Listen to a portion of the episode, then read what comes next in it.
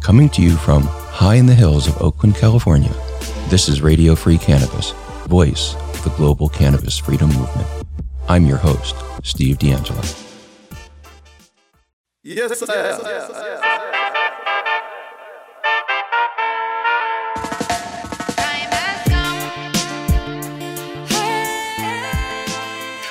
Hello, friends, and welcome to Radio Free Cannabis, coming to you from high in the hills of Oakland, California, translated into 195 different languages.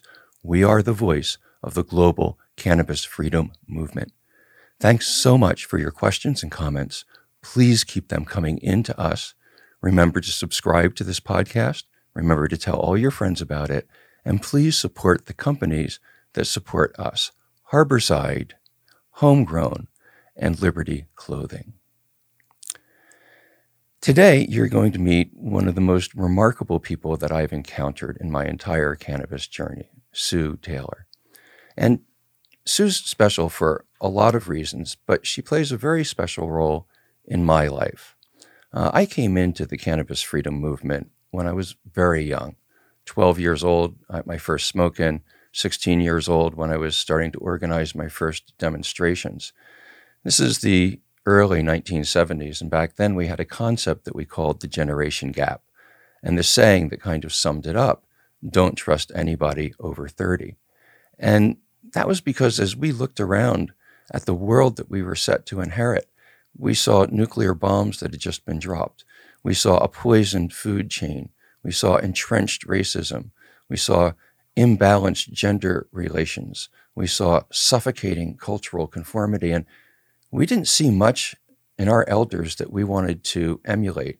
They had forfeited their moral authority. So, for most of my life, I, I never looked to older people for help, for influence. But as life went on, and, and as life does, it, it delivered some blows to me, and I accumulated some baggage, like we all do. And, and that was kind of the state of things when I when I met Sue. Uh, Sue and her family had come to me because they wanted advice. They wanted to open a dispensary. And I did my very best to, to help them with that. But it didn't take me long as I was going through the process of engaging with Sue to find out that she was advising and counseling me at least as much, if not more, than I was advising and counseling her. Somehow she just always had these little pearls of wisdom that she dropped at just the right moment. And so I started developing a, a new appreciation uh, to have somebody by your side that you can trust who's walked down the path just a little bit in front of you. And uh, since then, um, Sue has continued to drop those those pearls of, of wisdom on me. Um, she plays a very special role in my life. Uh, please welcome the executive director of Farmacy Berkeley, the founder of Mama Sue, uh, which is a consumer goods uh, uh, facing brand.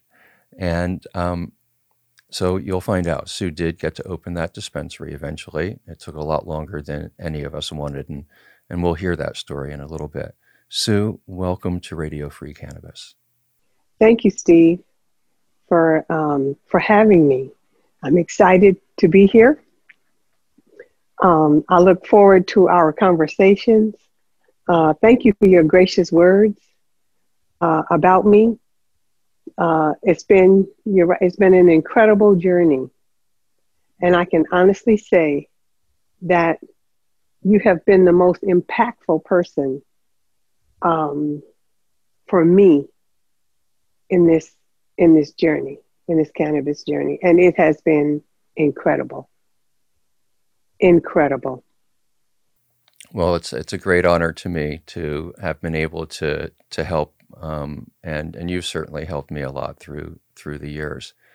Sue, you grew up in a in a world, in a place, in a time uh, where attitudes towards cannabis were very very different than the attitudes towards cannabis that we have here in California today. Could you roll back, um, you know, way back to kind of like the earliest first time that you ever in your life remember hearing about cannabis?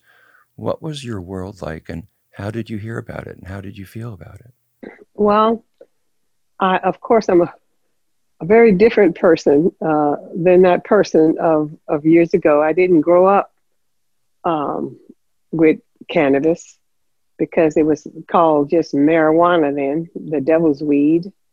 And um, it, my entire era was based on uh, the fear of, uh, of cannabis. Um, even having our family members being incarcerated for, for, for selling cannabis or for being involved of it in any kind of way. Um, so, and we were, I particularly, you know, Catholic school principal, we were particularly, uh, you know, we had the DARE program. We were particularly uh, against um, uh, the cannabis in any form or fashion because we were exposed uh, in college and in high school with uh, the reefer madness, and that's what stuck. Uh, and it's it was also prevalent in our community, you know, in the African American community. Uh, it was looked down upon. Um, uh, the stigma behind it uh, was very humiliating. If you even um, if you knew anybody who who was partaking in it. So it was um, it's just amazing that I'm, you know, an advocate for cannabis today, considering where I came from. It's been a real journey, an incredible journey. Sue, um, uh, could could you just place us in, in place and time now? Now, we're when are we talking about? Just sort of trace us through your career a little bit. Where did you grow up, and where did you go to school, and how did you end up in that principal's job? I uh, I grew up as a child.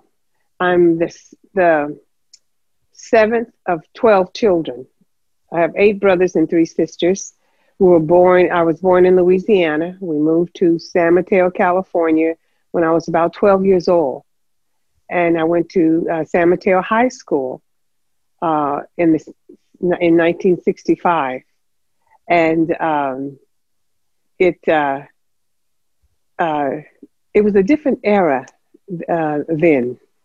Uh, and then moved to Oakland later. And I have three sons. And my husband and I, we lived in the hills of Oakland, you know, very upper middle class and uh, pillars of the community. And, um, you know, I never, cannabis wasn't a, a part of our lives. Now, uh, my eldest probably was dabbing in it, uh, uh, unbeknown to us uh, at that time. You know, he was uh, smoking. I found out later, of course, in his adult life, but um, it never was a part of of, my, of our lives, of my life in particular and um, uh, I was teacher first, uh, and then I became a principal of uh, actually two schools uh, in Oakland, and um, so it was. Um, uh, it's been. Um, it, it's just been a, a a journey, Steve, to to see where I am today, from where I've come from. Um, and to where I am uh, today because cannabis has really made me a better person uh, from working in the cannabis industry, uh, from all the people that I've met, and from um, uh, just just the whole uh, journey. And I wasn't, Steve. I wasn't. Um, I wasn't always. Um, even when I was working for Harborside, uh, when you came to me and wanted me to do the uh, senior outreach, um, I, I, took took it on, uh, even not knowing what I was doing, still having some fear, still having some reservations because of those internal messages. Uh, you'll be judged. The stigma, the stigma behind it. Uh, you're nothing but a drug dealer. All of those voices were in my head as I was trying to, to, to figure it out about, about the cannabis. All of those messages from where I grew up, from the reefer madness, and uh, the people of the community talking about the cannabis, all of that was, I was bombarded with it. And uh, it really wasn't. Uh, and how I got my, how I received the confidence and the, the, um, the knowledge and the bandwidth to move forward in the cannabis industry was when I would go out. My job uh, uh, at Harborside was to go to where seniors go, where the administrators go, that uh, where the seniors live, the administrators, the directors, and the seniors themselves, where they network uh, once a month. I would go there and and uh, say, "My name is Sue Taylor, and I work with seniors in medical cannabis." And um, at the break, and I would invite them to visit Harborside, a reputable cannabis dispensary. And uh, they would come, they would sign up, and I would I would bring from 20 to 30 to 40 people each month. And each time they were amazed. They said, We had no idea. We had no idea that uh, this is what a cannabis dispensary is. I said, Well, they're all not like that. This is Harborside. I said, uh, This is unique. I said, I said, this is a place where they do their own testing. You weren't required back then to do testing, but you did it because you saw that there was a need. I said, this, the medicines that come here is, is, is tested. And um, uh, what really got me comfortable with talking about the cannabis freely and genuinely was the healing I saw when those people would come and uh, saw the products, try the products, come back and say it. They say it saved my life. I no longer have, my, have need my wheelchair anymore. I no longer need my cane. Uh, I'm traveling now. I'm back to work now. When I saw that progress, then I said, "Oh my God!" You see, I did a lot of reading. Jamal had sent me all kinds of literature, but that's not what did it. What did it was seeing those people that I had brought into Harborside getting healed, being productive members of society, going back into the workplace, being um, productive members in their family. That's where the change began in me to see this as a, as a medicine and help me to be more genuine in reporting it.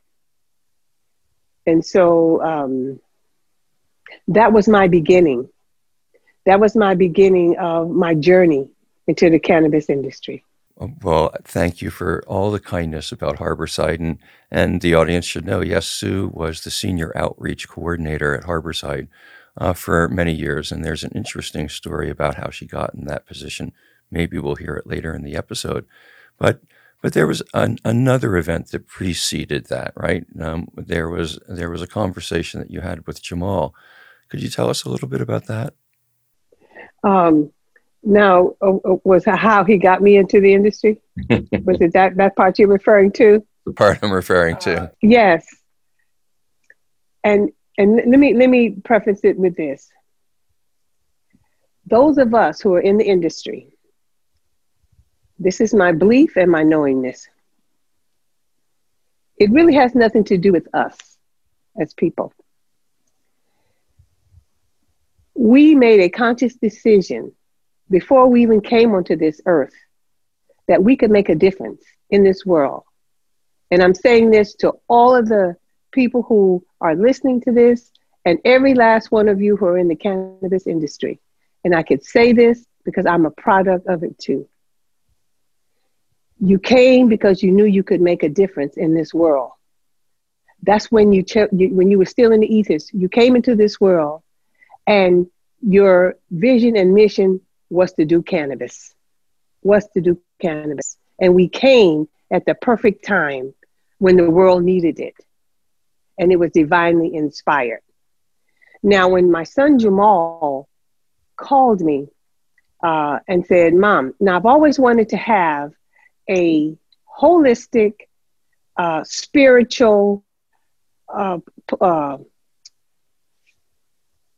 center I've always, that was my goal. And so I got this call from my son Jamal. I had was living in Atlanta, Georgia. He was in California taking a class at Oaksterdam. And he says to me, Mom, he calls me by phone, Mom, I know how you can um, you could have your spiritual center. You know, you know all that yoga stuff you're talking about, and that uh, meditation and uh, the Reiki and all of that. I said, Oh, really? I said, How? And he said, Oh, it would be funded by a cannabis dispensary. I said, A cannabis dispensary. I said, You talking about that marijuana stuff? Yes, mom. Yes. I said, Where are you getting this from? He said, I've been going to school at Oaksterdam. And uh, it's a healing medicine, mom. It'll fit along it, and your, your um, spiritual center would be supported by it. So I said, Oh, okay. Uh huh. Well, I wasn't buying it, right? I said, Oh my God, he even got into drugs to myself. And so I said, Well, send me all the information. Send me all the information that you have. And so uh, he did. And you guys, this is the honest to God's truth. I sat down after that phone call and I took a deep breath and I says, okay, I sent this boy to Catholic school all his life, sent him to college, and now he calls me to tell me he want to sell weed. Where did I go wrong? Two weeks later, I had packed up two bags, a suitcase from Atlanta, took a flight here, coming here to save him from drugs, because that's what I saw the cannabis was. I came to save my child, like any loving mother would do. I said, I've, I haven't lost him to drugs uh, in all these years, and I'm certainly not going to lose him now.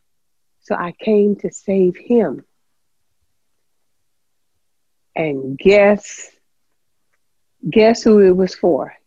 It was really for me. The universe used my son.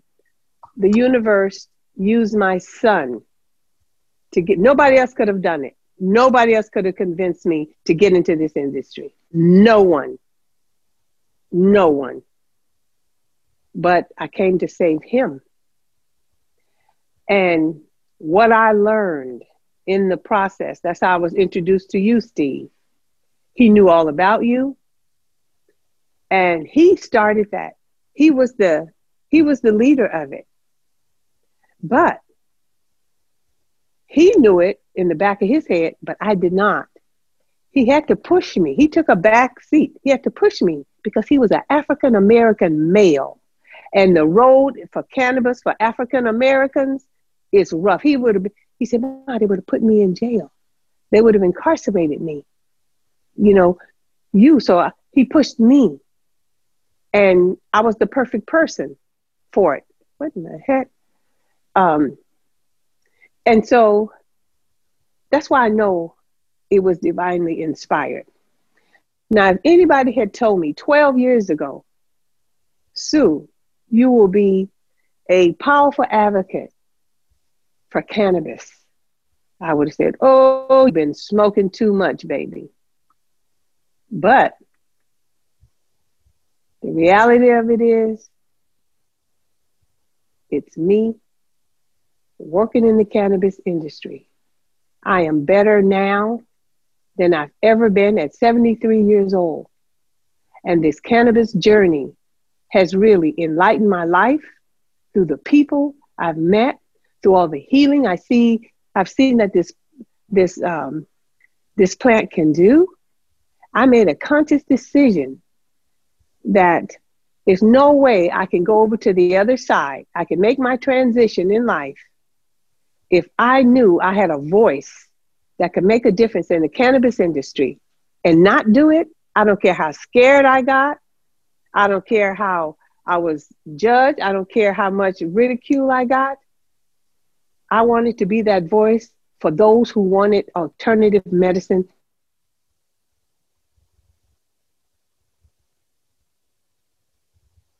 It's all about body, mind, and spirit. And that plant gives us that. It gives us the healing component in those three areas. In those three areas. And so it, it just really It went right in with my meditation.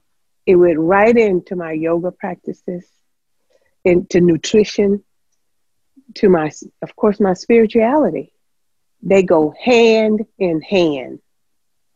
I know that um, that you know it's it's it's in in recent years there's been a lot more conversation about the connection between cannabis and spirit and many of our audience members feel that there's a spiritual dimension to to their cannabis use and could you talk a little bit little bit more about that um, how how what how has your evolution of spirit uh, uh, happened with cannabis well it gives me a more in-depth um, view of the world uh, when I use the cannabis.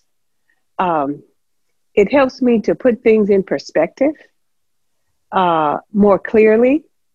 And this doctor I worked with really said it really well for me uh, one day. He was diagnosed with cancer. And uh, he said, he said, My life has changed because I never used the cannabis before. And I, I started smoking it to help me deal with the cancer.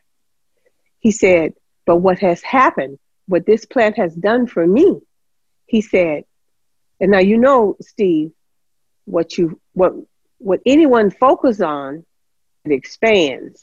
When a person is diagnosed with a debilitating ailment such as cancer, they focus on that cancer. When you use the cannabis, this is how he explained it to me. He said, I stopped focusing on the cancer and it allowed me to focus on my grandchildren, the world, the flowers. I, I started going to their, their baseball games. It changed my perspective of the beauty that was happening all around me, and it kept the focus off the cancer. And the cancer went into re- remission. And it was because of that spiritual awareness that the plant brought as he as he smoked it. And so, and I get I have many stories, you know, like that of the deepened spiritual awareness that, that he brings to people. And and it gives you a different perspective on life. Certainly does. I, you know, my very first experience with cannabis was really a, a, spiritual epiphany of sorts for me. I didn't realize it until much, much later. And, you know, I've, I've, over time, you know, sort of taken a look at the way that, that people use cannabis, and, and often, without even really realizing it, we use cannabis in a in a spiritual kind of way. I think about this idea of the stoner epiphany, right? the moment where you sit down, maybe it's the end of the day. I mean, I know how it works for me as I sit down at the end of the day. I few, do a few dabs, I'm relaxing, and the movie of my day starts replaying. And sometimes there's some scenes in that movie that I find myself not liking very much. Like, you know, maybe something simple, like I just was running down a hallway really fast at the shop and, and blew by a new employee who wanted to say hello to me without even recognizing them. And and I'll remember that in that moment, in that time. And I'll engage a dialogue with myself where I'll, I'll say, man, you know, that was really not very cool. And the other part of myself will say, yeah, it wasn't. Uh, how would you feel if somebody did that to you? Uh, well, I would feel pretty bad. I would feel ignored and, and not appreciated. Well, are you going to do something about it? And then I pick up the phone and I do something. And, and it's that quality of cannabis to lead us to our better selves, to help guide us to being the people that we really in our hearts most want to be. That I think is, um, I think it's just a really sp- powerful uh, effect of cannabis, and I think that you know a lot of the great spiritual systems, really all the great spiritual systems that human beings have devised over the years, are intended to to do that, to lead us to being better able to be the people we really want to be. So um, that's something that I share share with you, Sue. Um, but a place where our path has has been really, you know, quite different um, has been our pathway through the industry. You are one of the very few uh, black female uh, founders, leaders of cannabis businesses, really anywhere in the world, legal cannabis businesses, that is. Um, could you talk a, a, little bit about about what that journey has been? I've been with you on on uh, on a, on a lot of it, but what's that journey been like, and and and how do you think it's been impacted by your race and gender? Well, it's been um, it's been an incredible journey, uh, Steve, because the rules just just weren't the same for me or for us because we're people of color. Um, it's been a, it was a long journey uh, because we had to make sure that we did exactly right. We couldn't just throw open um, the way many of um, Jamal's and friends were, were, were doing, um, uh, because the rules didn't didn't stand for us. Though we have friends who were white, Jamal did.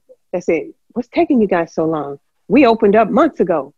And uh, Jamal said, "Yeah, but uh, I can't do that. They want to arrest you. They'll put me in jail if if we just opened up, and uh, you know I'll be incarcerated." And so, um, uh, so that's where you come in at, Steve. It um, because we had a model picture of how cannabis could be. Um, we had to have it that way. We had to have it uh, legal, professional, with integrity, and uh, it took it took a while. It took um, almost ten years. This journey, I'm I'm I'm, I'm beginning to to uh, uh, tire a little bit because that journey was such a struggle uh, for us uh, as we um, were going through the permitting process, looking for for uh, places to, to rent, uh, to buy, to, to, to, have a dispensary, uh, dealing with the community because they didn't always see cannabis as you know uh, is different today uh, the work we've done is, is incredible. It's, it's, lightened up, but it's been um, it's taken a lot. I had to do a lot of lobbying to the city council uh, uh, because we went for the Berkeley uh, permit, and um, it was and there were a lot of big players who went against us who had a lot of money. We didn't have a lot of money. And so uh, we used our family's money. We all from our families, mostly to get us started in this in, in this journey. Um, but and how you know how I would get through the doors when I wanted to talk to the city council uh, uh, members, or if I wanted to go to the Commission on Aging to talk about cannabis, is something that I wanted to do to get their support. So when we were trying to open up this dispensary, I could get, get them in, in my corner. Um, and look, this was key for me and I, and I share this journey with people who say, well, how, how'd you do it? I used, I used my, um, I never would mention the word, word cannabis if that's what I wanted to talk to about these business people who I wanted to get my foot in the door. I never would use the word cannabis. I said, they say, I said, well, can I please, uh, can I please speak to uh, Councilman Berry? Uh, I said, okay, what is this about? I said, oh, this is Sue Taylor, Commission on Aging. Uh, and that's all I would say. Because if I'd have said to talk about cannabis, I wouldn't have gotten anywhere. Then after I got in, I, I'd give all my credibility. I said, oh, yes, you know, I'm a commissioner on aging. I'm a former Catholic school principal. And da da da da. I had to, had to build myself up credibly, you know, to be credible. And, uh, and I'm also African American, you know. And so, uh, uh, and then after I got their confidence, uh, to see that I wasn't a frightening person, that my heart was good and genuine, that I really cared about people, then I would bring up cannabis. And then they were more better to receive it. Does that make sense? And that's how I did it with each one of the city council members and it took a lot of work to um, to really uh, let them know who who we were and uh, who I was in particular, uh, uh, to, to, to get it, to uh, to get thus far, but and go to a lot of city council meetings in a lot of cities. Um, but you know what? Everything happened in perfect divine timing, because in all that time that it took um, to get that done in that ten years, I was really being prepared um, and strengthened my values about cannabis, my knowledge about cannabis, and we opened up at the perfect right time. I, I had to get prepared for it. So all of that persistence at the end really did pay off. And could you talk to us a little bit now about about Farmacy Berkeley, about what your vision for it is, um, what you hope to accomplish with it? Yes, Farmacy Berkeley well, first of all, the, the layout was modeled after Harborside.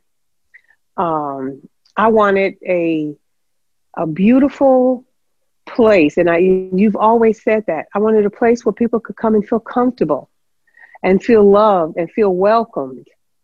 And uh, uh, we were able to, with our, uh, with our, our new partners, uh, Glasshouse Group, uh, they help with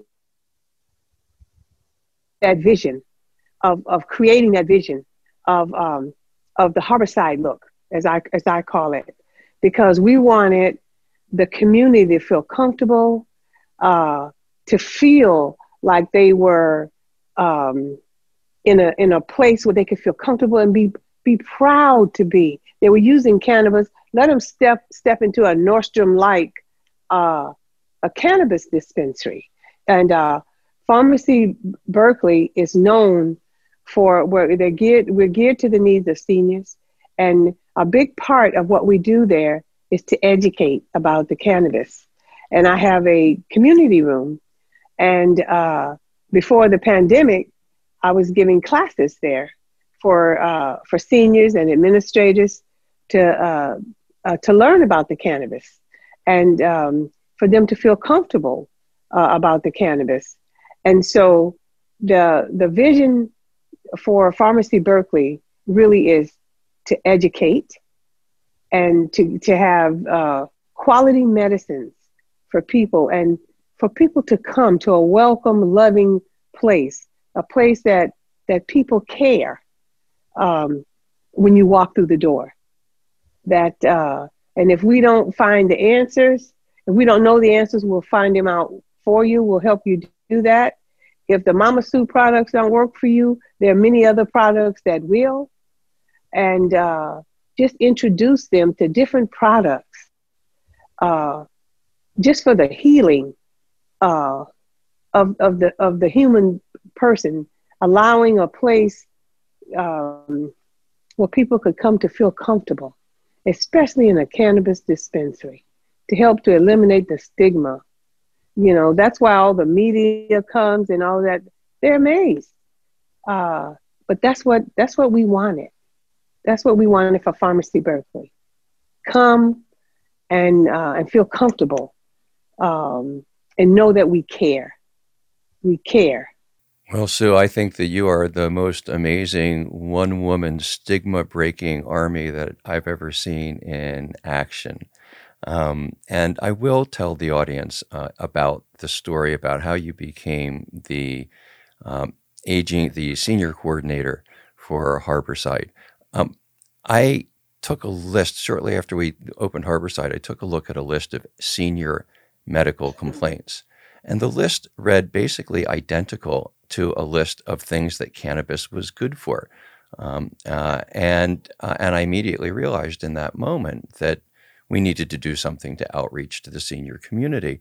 And I was well intentioned, but maybe just a little bit silly and wet behind the ears because I went out, I figured out where the next senior health fair was going to be, and I grabbed up a bunch of my young staff and we put up a booth at the health fair and we had t-shirts and we had paraphernalia and we had leaflets and not one of those seniors would stop by our booth and talk to us. They all just kept walking. And so after a little while, I, I sort of got it. I was like, right, they're three times as old as the people who are in this booth. They're not really interested in being told uh, and educated um, by people that are the age of their grandchildren. And that's when I reached out to Sue um, and uh, and asked her to step into that role so that she could be the trusted messenger. And Sue just did a spectacular job at that, um, uh, getting herself onto the Aging Commission of Alameda County, and then using that position to basically kick open the doors of every senior center uh, for miles and miles around. They used to be closed to cannabis. These days, several buses per week roll up at Harborside and other dispensaries so that seniors can get this good natural medicine. Sue, um, your story is is is is so remarkable. Your whole life story and your trajectory with cannabis.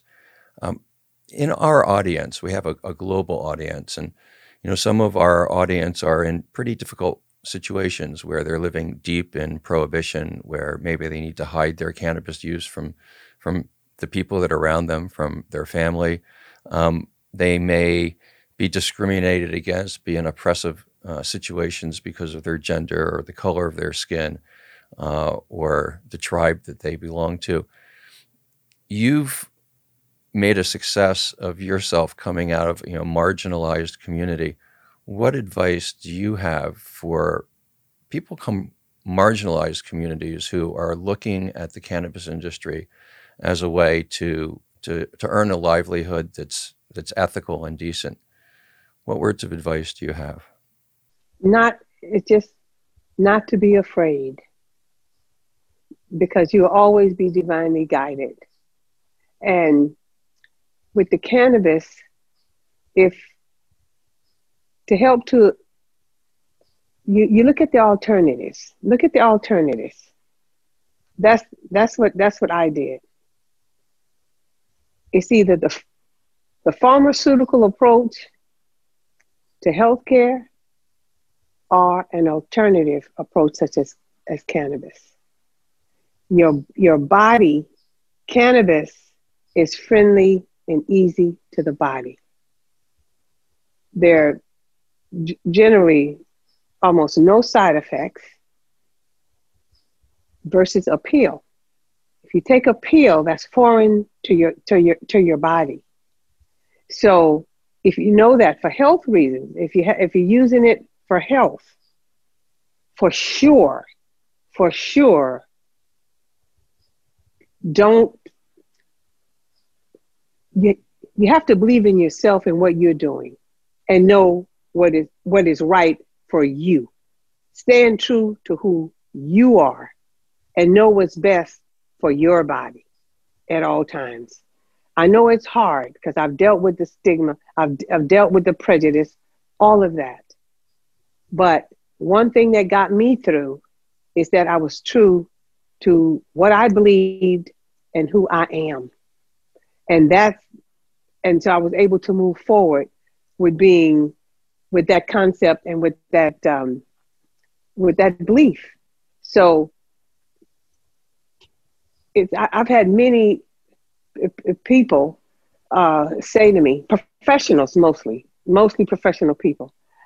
I, I, I yes, I've been using the cannabis for a long time, but I'm afraid I don't to let anybody know because I don't I don't want to be judged. And uh, I say, but you had cancer. You're trying to save your life and you're still hiding it? Yes, because it's so precious.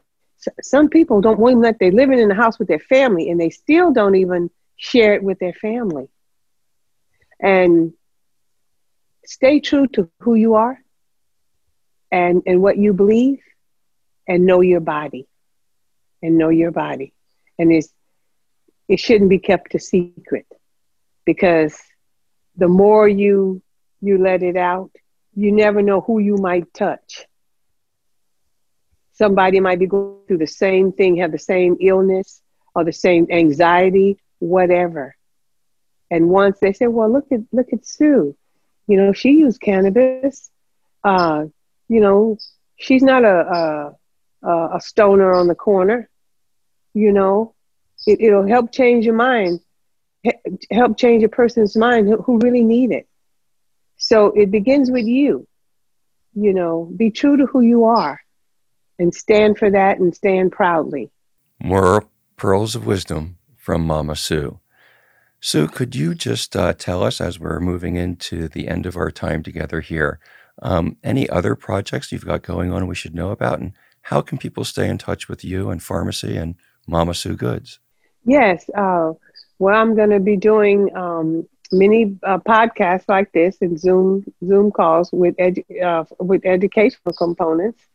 Um, I plan to put that in action, um, and I do have, uh, and I am promoting. This is another thing Farmacy Berkeley and the Glasshouse Group has done for me.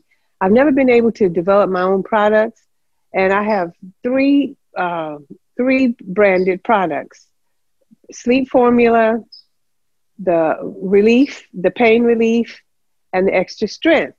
And those were, I worked with um, the Glasshouse Group scientists and um, uh, cultivators uh, for these formulas because most, especially seniors, most people go to cannabis for sleep or, or uh, for lack of sleep and pain. So it's three tinctures that did deal with sleep and pain and they're formulated for, for that reason. And so I'm able, and we only started with three uh, to see how that goes. And they only been out, I think, uh, since February, about February, maybe a little after that. But um, uh, that's that's remarkable for me. I really wanted that. Uh, I can, I, and, and, I'm able to recommend it because it, it works. Uh, but they were able to help me put that into fruition. That's been a long time dream of mine is to do that. And I hope to have other, pro- I not hope, I will have other products, uh, some rubs and, um, uh, and uh, flour and, and all of that will be incorporated into it into it later. And I'm looking forward to that because one, we, we're dealing. What, what's interesting about this plant is that it's no one pat way for any one person. What might works for me might not work for Steve, uh, or might not work for you. So, in a sense, it, it, might be trial and error. And this is one thing I, I, want you all to know. If one thing don't work, if the Mama Sue products don't work, there are many others that will. So that's what the beauty of this is. That there, we had an incredible time in our lives where there are many, many, many products, many, many um, ways to ingest uh, the cannabis. It's something for everybody. It's something for everybody. And so um, uh, it's just a, a good time, a happy time to be alive, especially in the cannabis industry, because it's all about alternative medicines. Look, I, I do it all. I do acupuncture. I do uh, yoga. Uh, I meditate. You have to, you have to do all parts of it, uh, of of your body. You, you nourish yourself spiritually. You know, you, you you hear the guidance and know this: you're divinely guided at all times, regardless of appearances. But you have to quieten your body and you quieten your mind so you could get those clues, get those nudges of where to go, what to do next. And it's all done with ease and grace. You don't push, push, push and make nothing happen. You allow it to happen. You allow it. You go with ease and grace and watch it comes to you. It's as easy and as simple as that. Thank you, Mama Sue, for those words of wisdom. And as we wrap up this episode of Radio Free Cannabis, I want to key in on one of the things that Sue said when I asked her what advice she had for marginalized people, oppressed people who are looking to cannabis as a source of hope. And she said, Don't be afraid. Listen to your inner voice. Be confident.